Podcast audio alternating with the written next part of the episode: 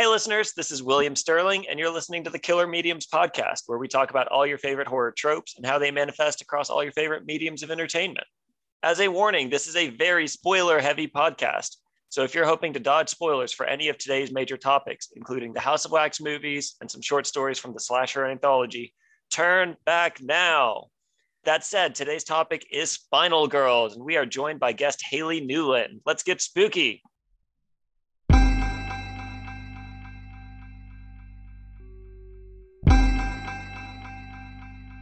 Tied bells to everybody in the morgue, so if they heard a ting, they knew somebody down there wasn't quite ready to go.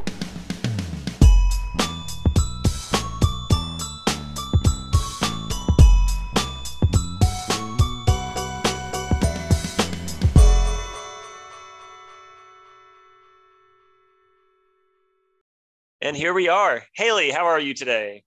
I'm doing great. I'm so excited to be here. I'm just like feeling revved up and just ready to talk about Final Girls. Awesome. And we are so excited to have you on the podcast. Thank you. First of all, I just like giving everybody a chance at the very beginning of the episode to kind of tell listeners who are you? What what's your niche in the horror genre? Yeah. Okay. So my name is Haley Newlin. Um, I am a horror author. I also write uh, reviews for Cemetery Dance magazine. So I love reading horror novels. I am an avid Vincent Price fan, which is kind of how I started moving up a little bit in the horror community and making some friends and things, just teaching people about Vincent Price, kind of showing him why, you know, sh- showing why I love him. Um, I'm also a film student at NYU studying uh, horror specifically. And that just helped me find my love of B level movies that Vincent Price is typically in. Fantastic. And there's a lot of stuff in there that I want to dive into. So, for, for example, Vincent Price, I am one of the horror newbies that hasn't really done a deep dive into like the older horror movies. So, you're actually the one that pitched an episode to me a second right. uh, on email, and you mentioned Vincent Price in the email, and that was one of the big hooks for me. Was like, I know this is a massive blind spot in my horror background. I, I, I don't know anything about Vincent Price. So watching House of Wax was really enlightening for me. And then I went and watched uh, House on Haunted Hill with him. Yes.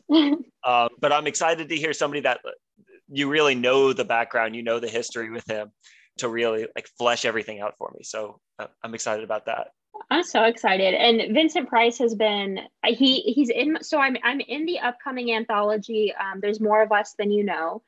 It's a queer horror anthology um, from Bre- Blood Rites Horror, edited by Spencer Hamilton. If you haven't read any of his work, the man's a genius. And so I'm really excited because I do have this moment where the house on Haunted Hill, you know, the the wife mentions getting her husband a drink. And Vincent goes, Yes, arsenic on the rocks. and I and I put that in there. I put that in there as a little nod. And um my my my couple in my book, they're actually they're lesbians. And so when um, they talk about like kind of like the I always mispronounce the word. Is it suave? Like that kind of a yeah, suave. When they talk about that of Vincent Price, I I have her say, um, you know, how much she loved that man, and then she looks at her wife and says, "But no man can make me tremble like this." And I it just kind of it was it was almost like difficult to type because I I do identify as pansexual, but like oh man, Vincent Price, just just his voice is very it gets it gets you know women horror fans feeling spicy. so let's go ahead and start diving into the Vincent Price stuff then, since we've kind of started on this. That was the first thing that jumped out to me about him was I've been watching a lot of the modern horror movies for a long time. There's nobody that leaps off the screen like he did as being just so classy. Yes. Like if I don't know. I guess like if Michael Caine did a bunch of horror movies nowadays, or actors, actors That's a brilliant comparison.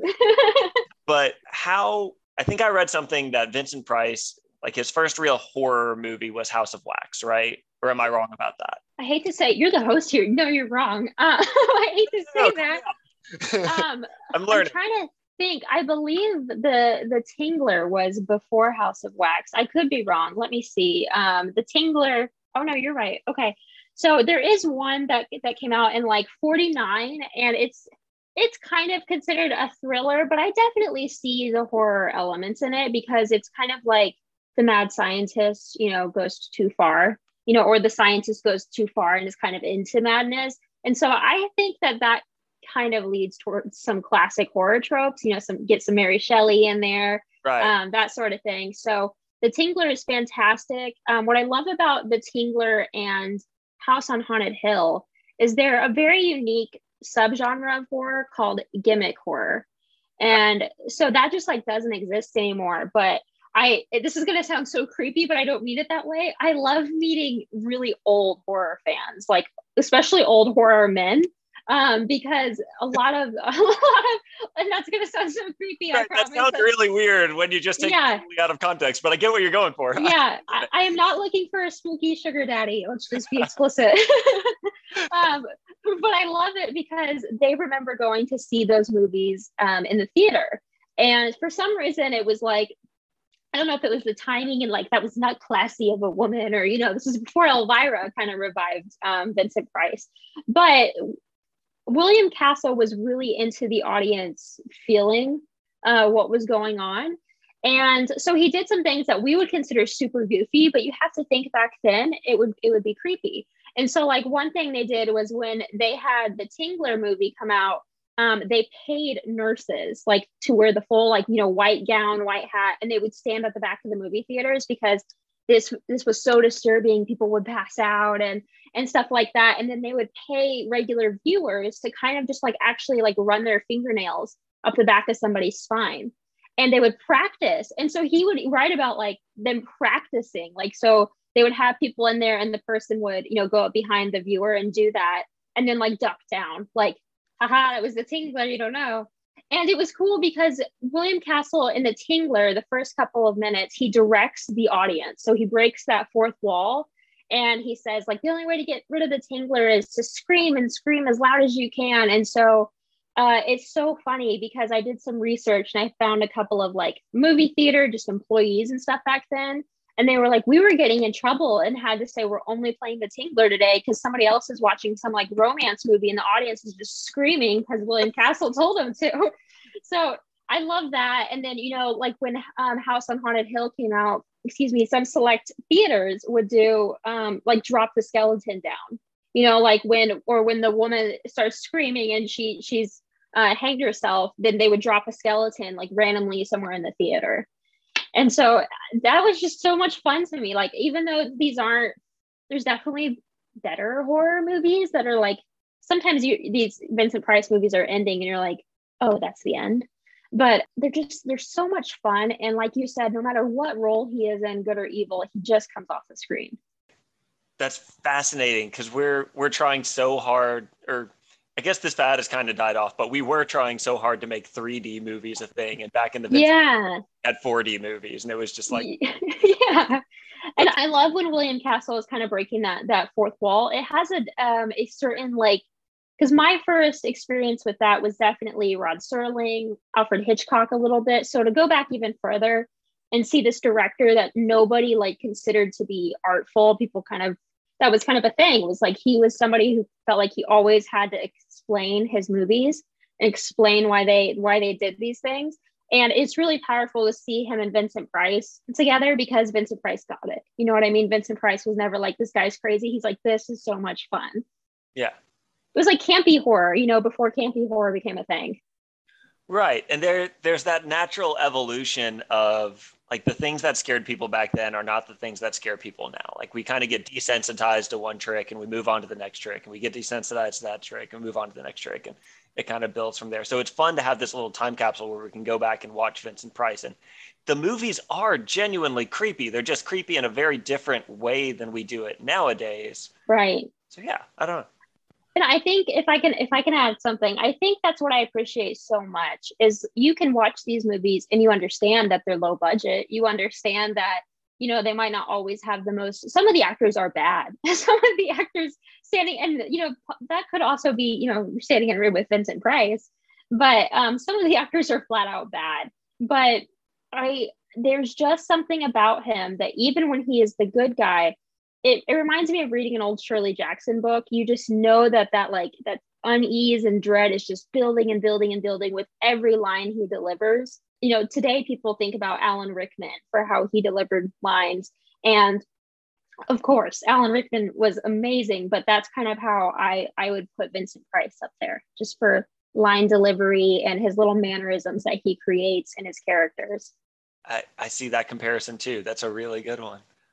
But this seems like a really good segue to get into our first movie. So, uh, yes, the original House of Wax. You were talking about how how he plays this good guy character sometimes you can slowly see him coming unhinged and i think house right. is a really great depiction of that because when we first see vincent price in this movie he's relatively normal he keeps saying kind of odd lines here and there about the wax sculptures that he's talking about and it's like i don't I don't know what his relationship is with this art. He he clearly has a deep passion for what he does here, but a couple of the lines he's saying, like they're crossing a line.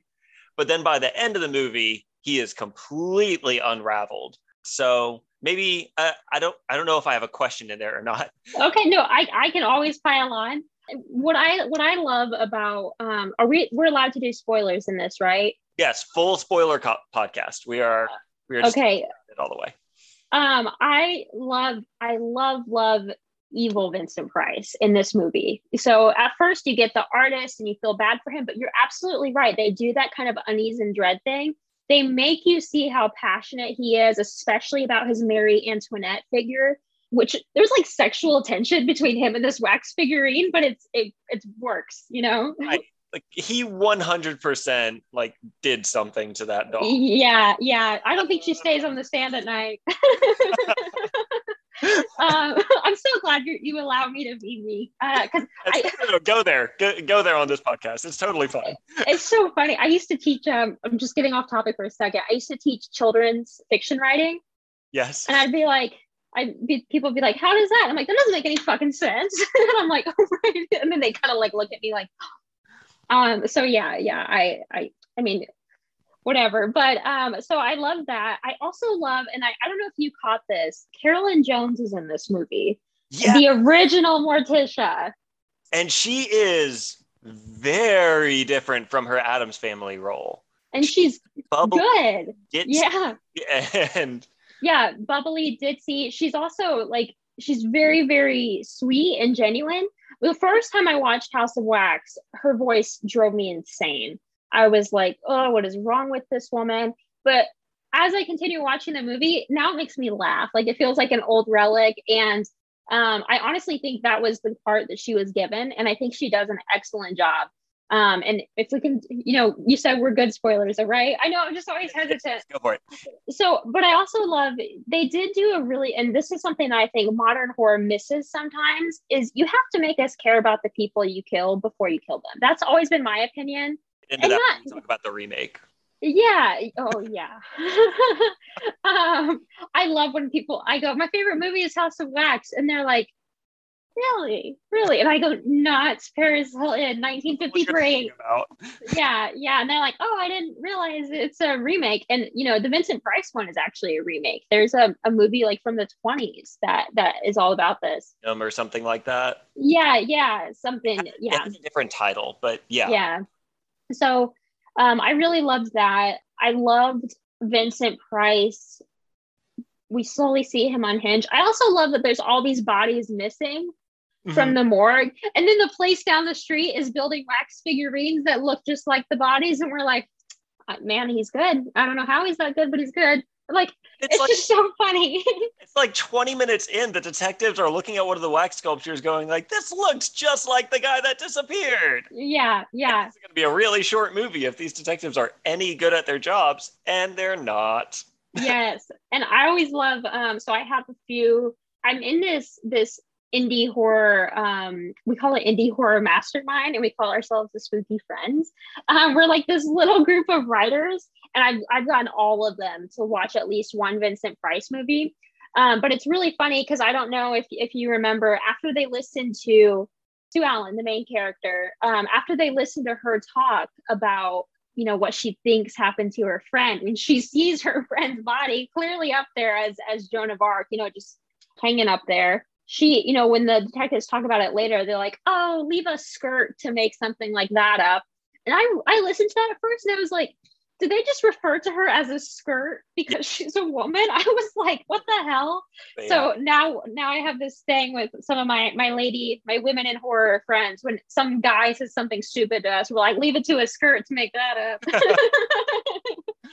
but so I I love that movie. Um that line that line that Vincent Price gives um when he's taking people, you know, he's taking is it Professor Wallace? Yes, Professor Wallace through the um, museum, kind of getting trying to get him to fund it. He says that you know he I, I'm going to butcher it, but he says something about how he wants to give people shock horror, you know, send them out into the streets to scream and tell their friends how wonderful it is to be scared to death.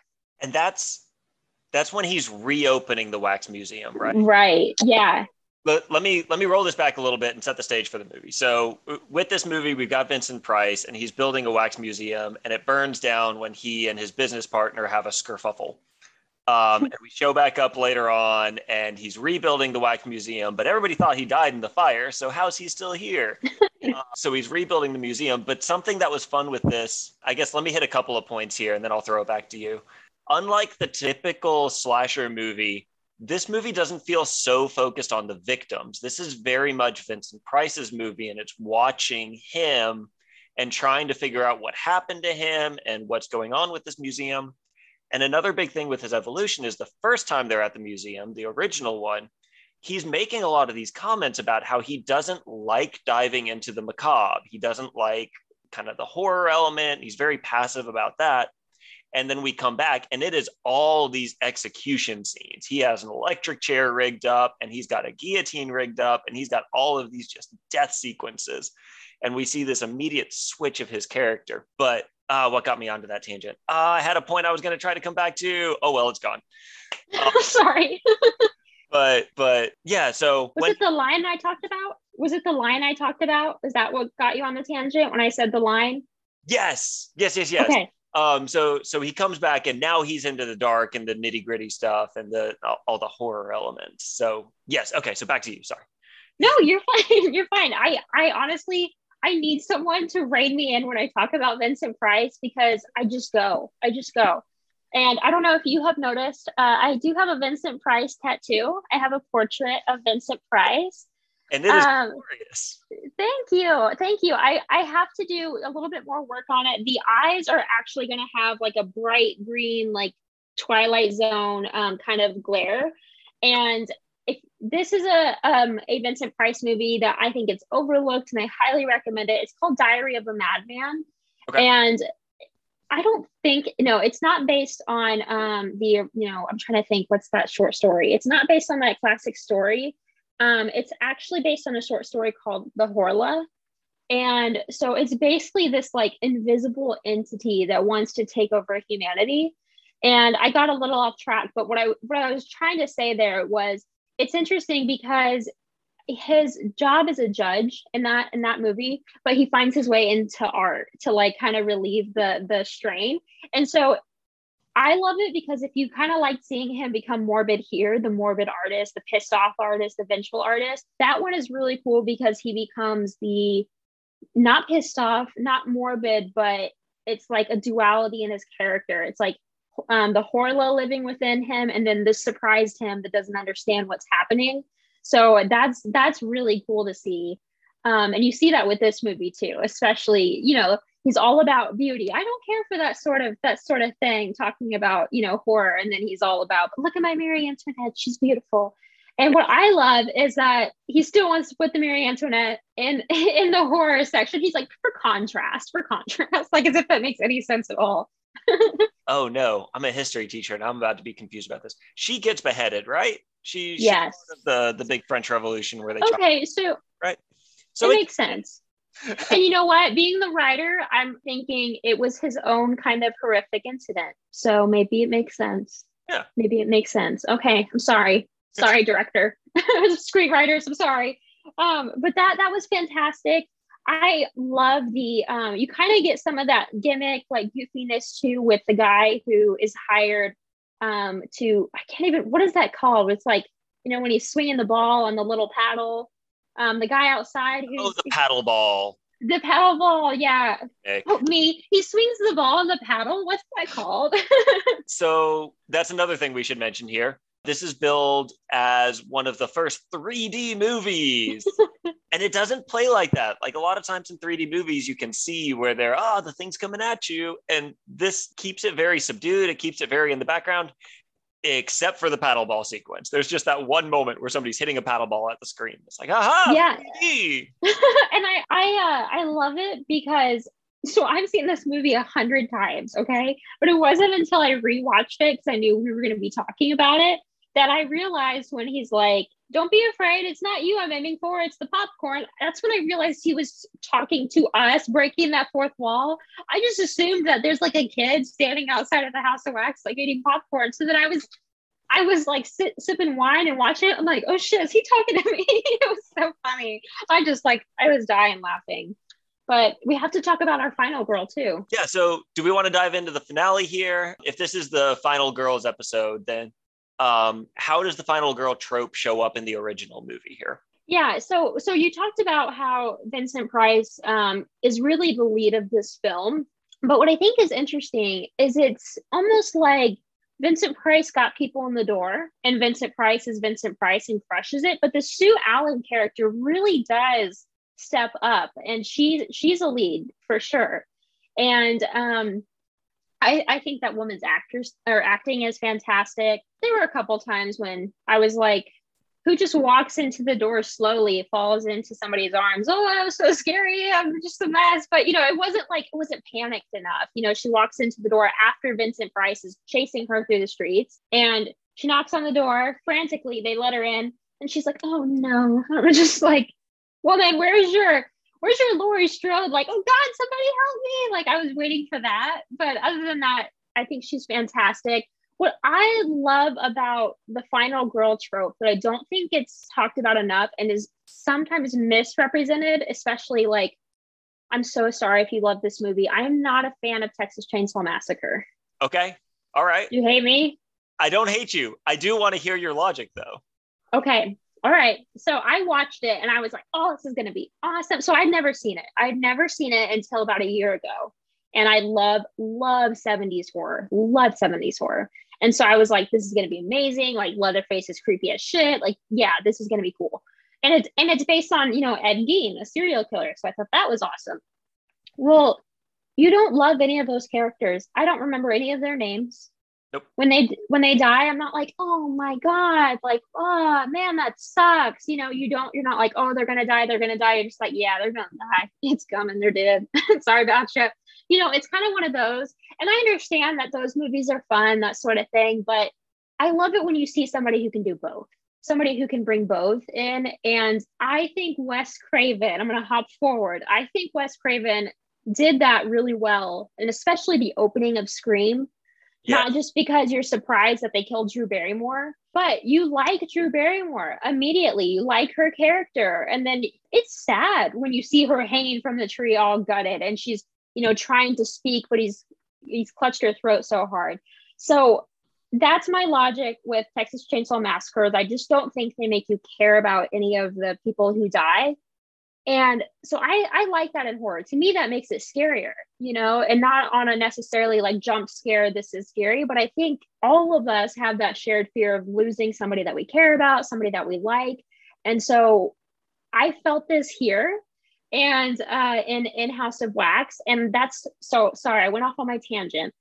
But when when this trope is done really really well, um, you always see that you always see that a woman knows, like a woman knows. So a woman has some kind of idea when something is off, and I think that's because psychologically women are tend to be more on guard, more alert than men, that sort of thing. And so especially like if you look at you know true crime cases like how many women called and were like this is ted bundy this is ted bundy and they're like you know the house of wax thing leave it up to us leave it to a skirt to make up something like that you know and so i liked that here it was that it was that trope because to me that's a really great final girl trope and it doesn't have to exist everywhere but it's like a subcategory of final girls is when the woman knows something's wrong, but everybody else is kind of like, haha, like this is so fun. We're gonna throw a football over the fire.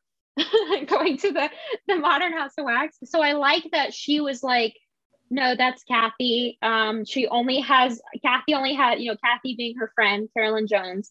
Right. she says that's kathy that that vincent price has made um joan of arc. And she is so certain about it. She does not really back down. Um, even when like no one's looking i mean i think it's it's two times that she gets like standing up looking at the at the wax um, figurine when she's not supposed to. And she notices that the the wax figurine only has one earring, and her friend only had had one ear pierced. And I did some digging because it's me, I have to, especially for stories. Apparently, that wasn't super uncommon um, back in the day because how they used to pierce your ears really fucking hurts. and so some some women would try yeah yeah. And so some women would try it too young you know too young like maybe an older sibling had it or something. So they would try it a little young. And it wasn't like as quick as it is now. I mean it's digging a needle into your so um, they would do one and be done.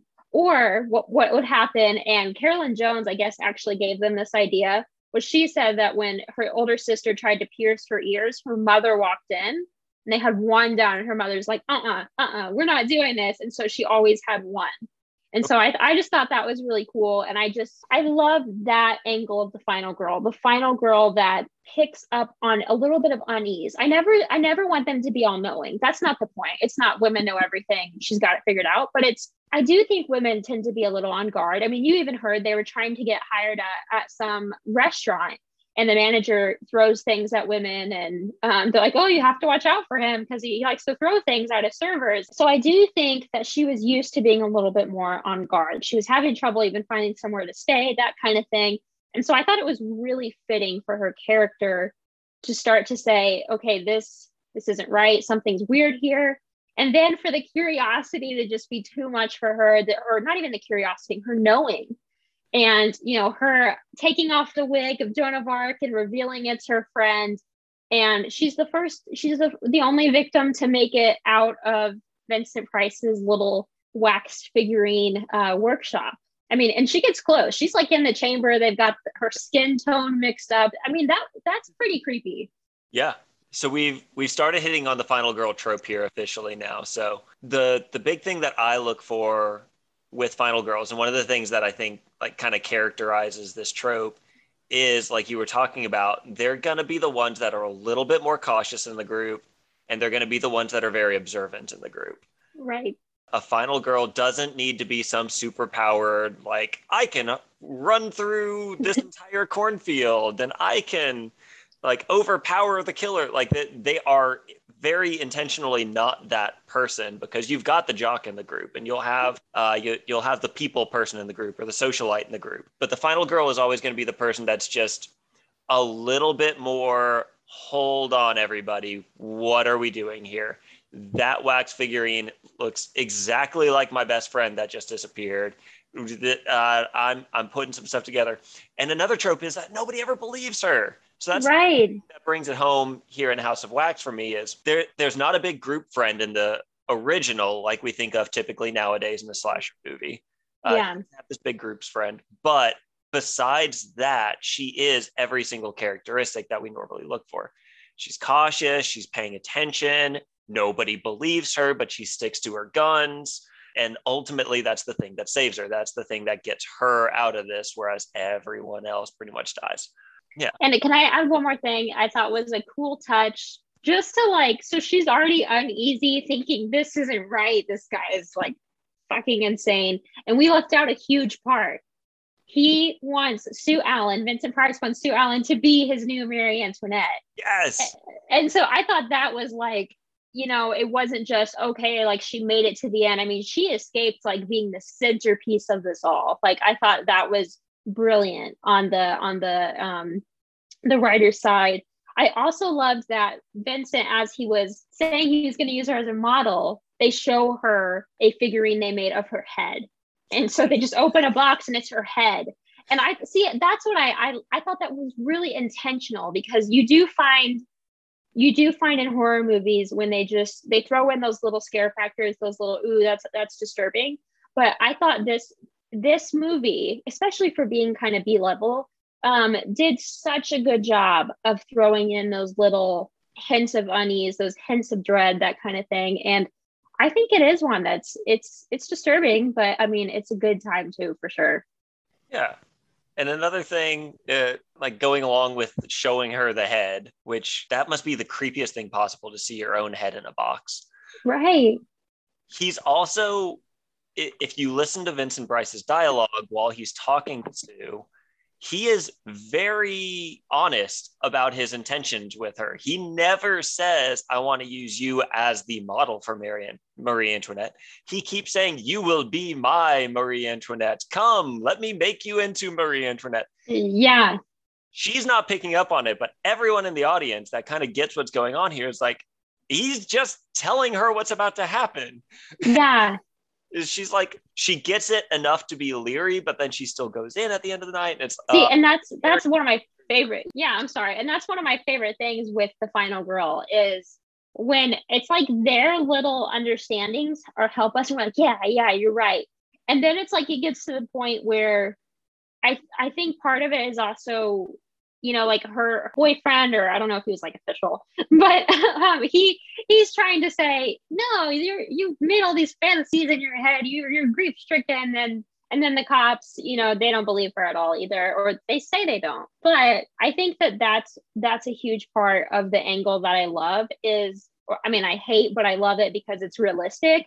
Is that women are kind of told to stop trusting your instinct because you're being a woman you know you're being you're being the upset woman. And so i love it when you see in the end where maybe they've started to do that. And then you know then their character arc is them getting back into that mindset that no i know this is bad. I know what's going on. And i think that that's really cool when that comes in and kind of saves everything.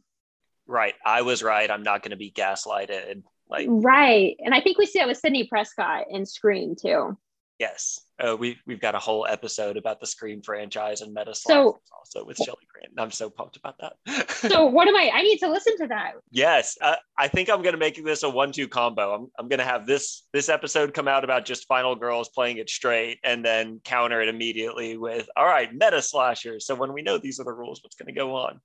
That's amazing. I actually recorded this uh, a couple of days ago with Shelley Grant, but she does a great job. She's really into the Scream franchise, very knowledgeable about it, like you are with Vincent Price. So this will be a good good combination. Yeah, I love that. I love that, and I I love I love that for some reason Vincent Price does make me think of Scream a little bit. And um, I think it is the final girl thing going on a bit. I also think it's all these little signs of something's not right here. And it is weird because they kind of convince you, you know, the most obvious answer is wrong. They convince you of that for a little bit or enough that you're willing to sit back and be like, maybe something else is going on. And so I think that that's that's really cool. I also love the little moments that remind you of the time you're in, like the two guys who work in the morgue talking about somebody getting hit by one of them automobiles. And the guy goes, I don't think those things went go fast enough to hurt somebody. And he's like, give them time. like I just I love that. It's so cool. okay, so let's let's go ahead and segue now to the remake. So oh the remake. Oh the remake. I think this does a good job of presenting us with something to talk about for the final girl trope. And I don't think it does anything beyond that. No, no. And what one thing I will. Sorry, movie? go ahead. Yeah. Uh, what What are your thoughts on this movie? What does it do for the final girl trope? Kind of, you take it away for a little bit here. Okay. I hate this movie. Uh, one thing I always feel I have to say up front is this bad movie was not Paris Hilton's fault. This was not Paris Hilton's fault. No, it and she's not great in it, but she's no, not- no, not at all. yeah, no, and I think Paris Hilton did her job. She got people into the theater. Yeah. But um, I've talked about this before on another podcast, but one thing that I, I hate about this is let's push the final girl trope, you know, that kind of thing. That should be empowering. But then we're gonna try to sell this movie based on the fact, oh, you get to see Paris Hilton die. Like that was seriously, if you go back, that's how they start they trying to advertise this thing, like, haha, Paris Hilton dies. Yep. And um, that's awful. Like you don't have to love Paris Hilton, you don't have to watch her show, but like let's all live out our fantasies and watch Paris Hilton die. Like that'll be great. And uh, so I felt so bad for her, and I'm just like, poor thing. But I think she did what she was supposed to do. She got people, you know, into the into the theaters, um, that kind of thing. So I don't blame her. I do always laugh though at the beginning when she's looking at an apartment. Like I don't I don't want to speak badly of another woman, but I'm just like, do you know what that is? Like, do you know do you know how to apartment hunt? Like like you've ever done that before? But so that was funny. But I can't say that this movie does well for the final girl trope. Um, I think there's too many things that are like, ooh, maybe we shouldn't imply that about women, or maybe we shouldn't do this with women. And so I don't think that there's enough solid character building. I don't think there's enough of, hey, let's empower um, our female characters. Let's show that kind of tendency for women to be a little bit more cautious. I don't think that exists enough um, to really be an example of the final girl trope. And I have to say, you know, the people that were on this wrote The Conjuring. Did you know that? Did you realize that? No. Okay. So I am a huge James Wan buff. Uh, yeah. So I I love him to the moon and back. Saw the original is my Bible. Really? Destroy him for me now. I'm gonna cry. Uh, but see, I don't think it was necessarily James Wan. I think it was the same screenwriters. Oh, thank goodness. Okay. Yeah, I think it was the same screenwriters. And I don't know about you, but when I watch and I rewatched it for you, rewatched the Paris Hilton one for you. Uh, um, sorry. It's all right. It's all right. You watched House of Wax for me, the good one. So I was gonna say it's a fair trade off, but no, it's not. but of this bargain. Yeah, yeah. Um, I just the whole time I watched that movie, I'm like, fix your script. Like this doesn't make any sense. Fix your script. I love um douchey like Chad Michael Murray. Um, that's so 2000s of them, you know, like and then when they're throwing football he's not going to throw the football to Jared Padalecki, like we're not friends. Like it's funny how clicky the guys felt at times. Like, yeah. you know, because that's usually the the stereotype is, you know, the young women. And it, it also had like the kind of like if you have sex, you will die uh kind of trope too, right. you know, going on. Yeah. Yeah. So that uh, I think that was my biggest takeaway from it was it it takes every single trope that we expect with these movies and it just leans into them to the to the 11th degree. We've got we've got the jock we've got the bad boy we've got we've got the slut we've got like all all the typical yeah. tropes. and they're like absolutely none of these characters have depth beyond that trope. It is everything no. that the cabin in the woods movie makes fun of. Right. Um, if if you want the example of all of these tropes played out for you. Here we go. I also don't get with the original House of Wax movie, so much of the focus is on Vincent Price and on this wax sculptor. The remake trashes that entire storyline. It doesn't even try to do right from the villain's perspective. It's just about these kids and none of the kids are good characters. Like you want them to die. Yeah, the only one that hurts me is is Jared Padalecki, and see, I can't remember his character's name. And when I thought about it, I'm like, why do I give a shit? Because I mean, he was somewhat the sometimes the decent character, you know, just morally correct above the others in some ways. Sometimes he'd say stuff, and I'm like, shut the fuck up. You're like, you're being a massive dick. But um, there were other times when I was like, man, like and he's his ending was sucky, right? Jared Padalecki is the one who became like the wax figurine that could still look at people, like he could kind of move his eyes. Is that right? I I'm trying to remember if it was him or Chad Michael Murray that survived. One of the two of them survived, and the other one died. Okay, okay. Um, but I think the the only reason I felt a tug towards Jared Padalecki, it took me a minute, is because I'm a supernatural fan. Right. So I, I think that was it. I was just like, this is Sam. I'm like, Sam, young Sam, what the hell are you doing? You know this is bad news. Like, come on. And then and then that that line that Jared Padalecki has, and they're standing outside the house, and the house is made of wax. Like that makes no fucking sense. It makes no sense at all to have the house made of wax. The only reason I think they included that plot point was so that the final scene looked a little bit cooler. Yeah. That is something I want to give them credit for. There are some shots in the final act as the house is literally melting around the characters that are really cool. Yeah. They immediately counter those cool shots with CGI garbage. Yes. half of a set out of wax and melted it as the actors were running around and the other half they were like ah fuck it. We're just gonna we're just gonna digitize this. And it's so painfully jarring when they jump back and forth that i cannot watch the final act again. Like I Yeah. one time and this second time with the walk with my watch through this is why i don't remember who survived at the end. I just stopped when we got to that point. It was like i can't this is yeah. Yeah. And if I'm being honest with you, when I say I watched it again, I was like folding laundry. I left to let the dogs out. And, you know, I have three dogs, so I was gone for 30 minutes. And, you know, so um I it's bad. And I guess it was basically like, do you it was basically like they wanted to get a horror movie out at a specific date. Like, so I actually looked up, like, I wanted some freaking explanation as to why this movie was so fucking awful. And so I, I did. I like, I'm like, how could the screenwriters that put together The Conjuring make this trash? And it was basically because they were hired to make trash. Like, seriously, it was like all the deadlines were super scrunched.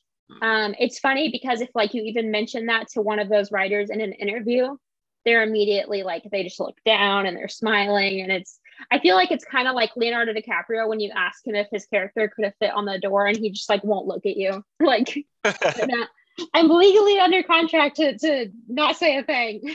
but yes. i guess yeah. Like does our movie suck? Um we don't, I don't know, but yes.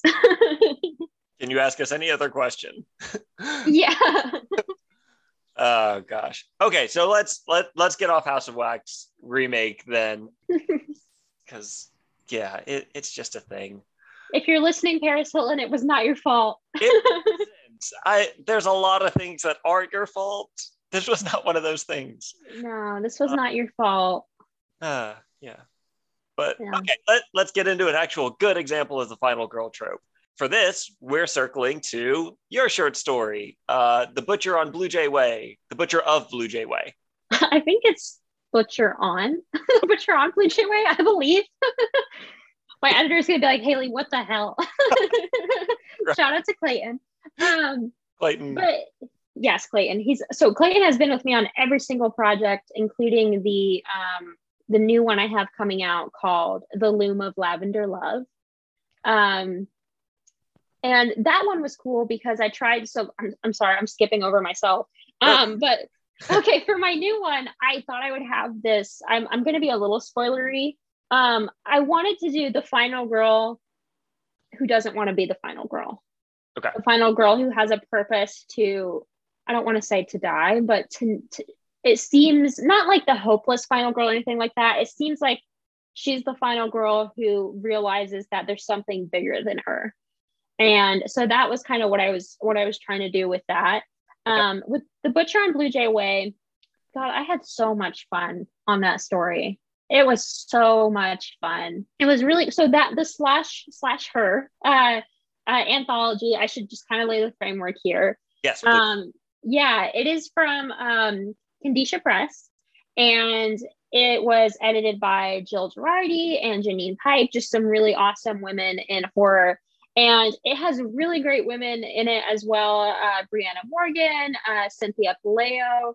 Um, we, we got some praise from Stephen Graham Jones, the author of My Heart is a Chainsaw yes. and the last final girl um, so that was really really cool but basically it was all of us women who kind of came together and said god we love slasher movies we love the final girl trope what if we actually did it from a woman's perspective because really until recently we didn't have that so you know we had these men saying this is going to be the last girl alive and that means something.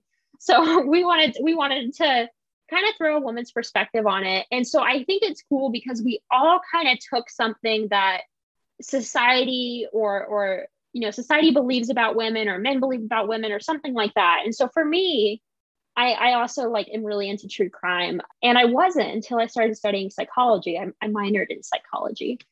Okay. um but i always think it's it's i think it's interesting because true crime to me kind of has always has a final girl or not always but in in some cases there there are you know the final there are the final girls but so i was researching and there are so many serial killers where we know how not like exact how many but we know they killed a ton of people or a ton of women. We know that they did these awful things, but sometimes what what history leaves out is how many, just how many serial killers specifically targeted sex workers, women who were sex workers. And I think that's slightly becoming more common knowledge that, you know, some serial killers targeted prostitutes.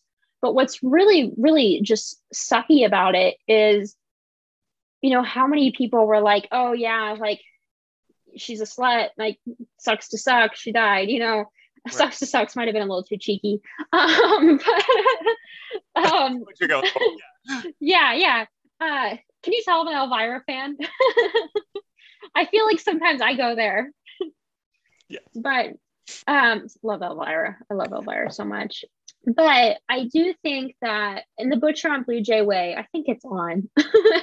Butcher on Blue Jay way, I have women who are all sex workers and it's a positive experience for them. It's not, oh, this is my last resort. I have nothing else I can do. I have hungry children I need to feed because I didn't I was I didn't want to shame my my women because you know there are tons of sex workers who who do it by choice and enjoy what they do and stuff like that. And so I thought how interesting would it be to show that way back when like I was kind of putting this in like Sweeney Todd kind of era. So I can't I don't know like the I'm not going to say this happened in whatever date, but that's kind of what I was thinking. I wanted like an older kind of English vibe. And so the main road in the town at night is called Blue Jay Way. And the women who the sex workers are called Blue Jays. And so like they even have this like little little interaction where when they leave their clients, they're like, bye bye birdie or something like that. And it's I make it a good experience. Like so I show my main character who's named Lori, Laurie, Lori Strode. Yeah, I always do that. So if you read my second novel, Take Your Turn, Teddy, oh my God, is that thing loaded with Halloween references? There's some Vincent Price in there too. And it's funny because nobody catches those. Um, so maybe you will now. Yeah. but yeah, so I, I always name everyone that is in my in my books or in my books, all the characters in my book, they are named after something. Like I I do I don't get lost in character names, but um, I always give them names. And so a lot of the, the women that I, I named are Jack the Ripper victims. And so I actually researched and it was it was so hard to find. But people would say, you know, good things about these women. And so I tried to really dig those up and bring that in their characters. And so that was really cool. And I tried to just personalize the whole prostitution thing a little bit more. And I had a lot of fun with it. And it plays on some Ed Gein kind of tropes too sort of like Texas Chainsaw Massacre and Psycho. Yeah. I okay, so I'm I'm intentionally going to try to avoid spoilers for this part of the podcast because I I want to encourage people to go out and get get the slash her anthology and read your story. Thank you. Um but the there are a lot of little winks and nods that I noticed too, like you said, Psycho. Um, yes. When you get to the ha- second half of the story, the psycho references are like very, very prominent there. And then even the Halloween, I think there was one moment where somebody was trying to get through a door and and yes, I kind of noticed a Michael Myers like, okay, all right. Cool. Yes. And I, I there, that's that's great. I I love Halloween. Is it a perfect movie? No. no. Um, is it is it I don't even think it's fair to like as a film student i used to be like oh that's cinematic brilliance. Now my professor's like but is it cinematic brilliance? And i'm like it's brilliant to me. And uh, so i love halloween. I do uh, it's fun. Jamie lee curtis is a hell of an actress. And so i i actually always try to pay some kind of nod to halloween in all of my work. And so i it felt perfect to name her her laurie my main character in butcher on blue jay way.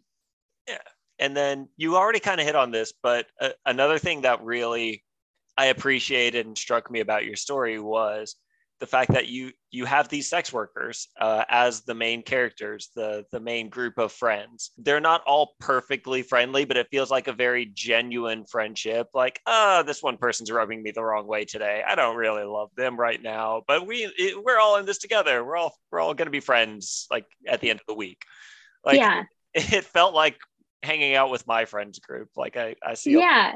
A, lot of yeah, it's like, oh, you're doing dumb shit again, but I guess we'll keep you around. You know, that's right. like I'm an identical twin and I love my sister to death, but she does stuff. And I'm just like, I always put on like my Red Foreman, you know, that 70s show voice. I'm like, dumbass. and so I wanted to have that, especially showing the age groups, like the, or sorry, the age differences between the sex workers. So you have the one, the young girl who's like really bright and just like loves life. And then the, you know, the hardened, like older woman who's like, no shit sucks, but at least we're making money and I'm going to have a glass of wine. yeah, when, when they get to uh, dodging spoilers here, when they get to the one place and some of them start having glasses of wine, it was very like. Did you catch the Edgar Allan Poe reference there? Are you a Poe fan? I am. Wait, tell me what short short story it was, and I might be able to put the reference together. Um, I going to Telltale Heart and Cask of Amontillado. It's that one, the Cask of Amontillado. Oh my gosh, I get it. You get it? it okay, so we. So bad I made it to start with, but now that I yes, okay, I'm there. I'm there. Yes, yes. So that was fun to me too. So I I love doing that. It's fun for me to write because I'm like, hee hee, will somebody pick up on this? and so I always do that. And one more thing that I, I, I will just say is all of my work, everything, even this story, especially the story, is always a Beatles nod because I listen to the Beatles constantly. I listen to them straight through when I write. And so Blue Jay Way is actually the name of a Beatles song. Okay. And so it's kind of creepy when you listen to it. And so I thought, what if we made this like a creepy place? And just like the way uh, I, I believe it's, yeah, it's Lennon singing on it. Just kind of the things he said. I was just kind of like, what if we turn that on its head a little bit and made it creepy? And sometimes the Beatles could be a little creepy. Like, you better run for your life if you can, little girl. Like, yeah. okay. yeah, please take me. Take me. I'm yours. Speaking to me that way. Every single lyric from I Am the Walrus. Yes. I'm disturbed. Yeah. I'm disturbed too. And but I I've never so I talk about the Beatles a lot with my grandfather, but I've never told him the the you know the like that sounds disturbing. I don't do that with that song because since I've been a kid, we call him the walrus. okay. right. So, sorry, Papa. Don't listen. positive connotations. Yeah. but I guess uh, kind of last line of questioning here, and then we'll we'll try to wrap it up. So with Butcher on Blue Jay Way, uh, you've got these sex workers, and you're kind of taking that. I hate to call it the slut stereotype because that has such a negative connotation about it, but the the sexually promiscuous stereotype and you're making it this you don't need to be ashamed of it thing kind of like you already talked about uh, and you're putting the final girl for this book or for the short story within that category that typically in slasher movies and slasher films you've got one or the other. You don't get to be both yeah. But i like that you really played off of making those two the same character. Do you see kind of that as the next evolution of slashers? That mixing of stereotypes that that blending of stereotypes or that overcoming stereotypes? Yeah i would i mean i would certainly hope so. And i that's why i'm so i am so proud of this anthology. And i think that's that's a huge reason for it. I mean you have mothers that don't want to be mothers in this story um, you have women who are sex workers and they don't think that they failed at life or that they're secondary citizens or anything like that. And so i i hope that people will try to continue to do that. Um, i also hope that in reading this we as horror fans expect a little bit more from um from our characters some just something that has substance you know like okay but wh- why are all sex workers so ashamed of being sex workers? Well they're actually not so what if what if i just i kind of like those what if questions. And because you find that you you getting a a more realistic definition of these people. And i think that that's the realism behind it is there's not a definition to these people. You get people who want to be there people who don't people who've done it their whole life people who are just starting and they're really excited and bright-eyed about it. And so yeah i hope that that's the future of the slasher genre. And i, I think it's really powerful that a group of women kind of came together and said we're gonna we're gonna try to reshape the slasher genre with the final girl trope and make it just really kick ass super empowering for women. And it's also just a ton of fun. So the the wrap up question that i usually ask our guests i feel like the slash her anthology might already answer this question but i'm going to pose it to you anyhow just in case you've got a you've got a crazy answer here. Um, if you were approached by a publisher or approached by a production company or anything like that, and they said, make us the greatest example of a final girl book, movie, video game, what have you. Like the, the world is yours. No notes on anything you hand us, no limits on the budget. What is it you would want to make? How, Wow. how give it the best final girl possible? Oh, this is so, this is a kick ass question. so I would immediately go to the cautiousness. I think that's I think that's like stellar. Am I am I doing this correctly? Like answering kind of with like characteristics. yeah, yeah. th- Okay. it- it's Okay. your question. Whatever you want to do with it. okay, okay. I know if you were like, damn it, that's not what I meant. um, so I definitely love the cautiousness. I would continue to have the the cautiousness of the final girl and then the disbelief of others around her. I think that that is something that's going to exist forever. Not just because, I mean, you do have the one hand where people shut down women, but you have the other hand where some people might believe you and the thought is too scary. You know, we do that all the time. I know I saw somebody there, but I'm going to close the blinds and put in my headphones. We're fine. you know, like that's the brilliant plan. Um, so definitely the cautiousness. I think that you would have to have the external um, struggle of being believed, of pursuing your your you know what you believe to be true, even though people call you crazy for it. I also I want I want that character development in it. I want to see you take somebody who maybe is kind of the timid person, the quiet person, and we see them just really like, no, this is what's going on. This is do or die. And like you see their boldness. And I think it's, I love that about horror because fear does that, you know, and fear, fear can open up a lot of women who otherwise might have been kind of timid.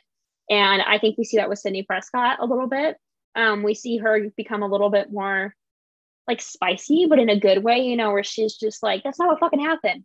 Um, or I know what I saw. Yes. And I, I don't know that she ever says that's not what fucking happened, but you know, that's that's what I think of when I and I get her passion. Um, so I, I need the passion. I need the no, this is what I saw. I'm right. I need the development of maybe timidness or maybe even just like the person who um, doesn't really get involved into things and, and then feels very pulled into it. Um, I love that situation. That kind of felt like Laurie Strode to me. Like, oh, I, I don't want all this boogeyman. I don't want all this sex. Well, all you are dying because you had sex. And but then it was the fear and her connection to the children she was protecting that made her step up to the plate.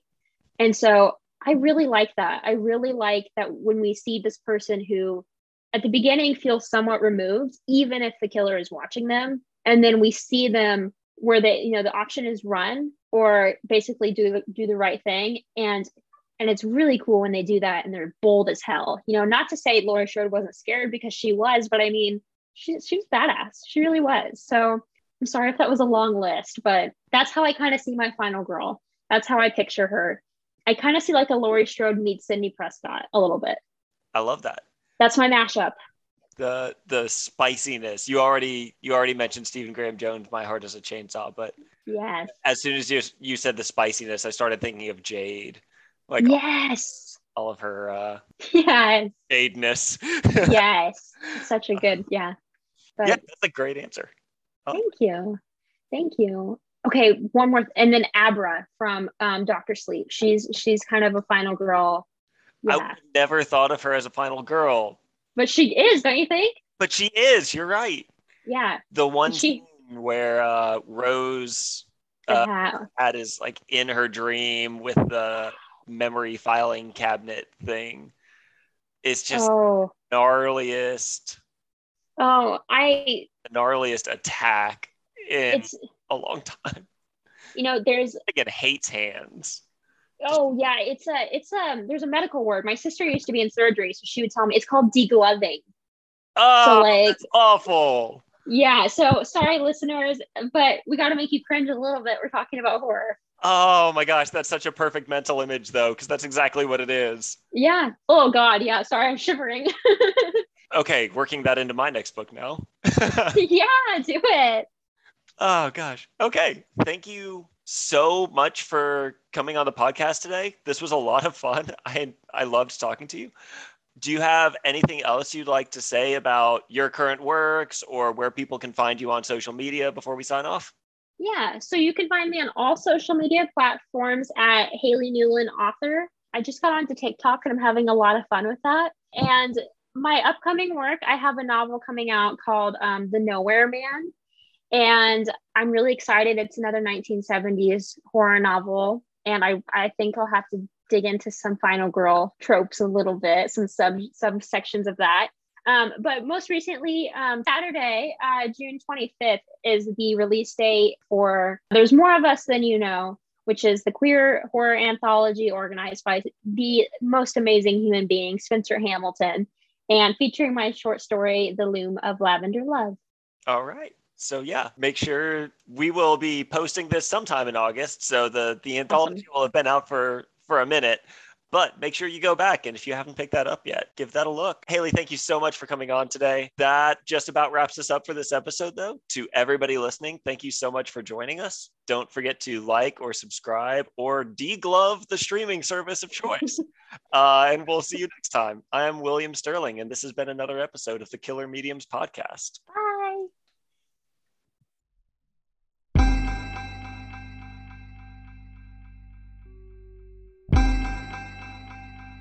Coroners tied bells to everybody in the morgue. So if they heard a ting, they knew somebody down there wasn't quite ready to go.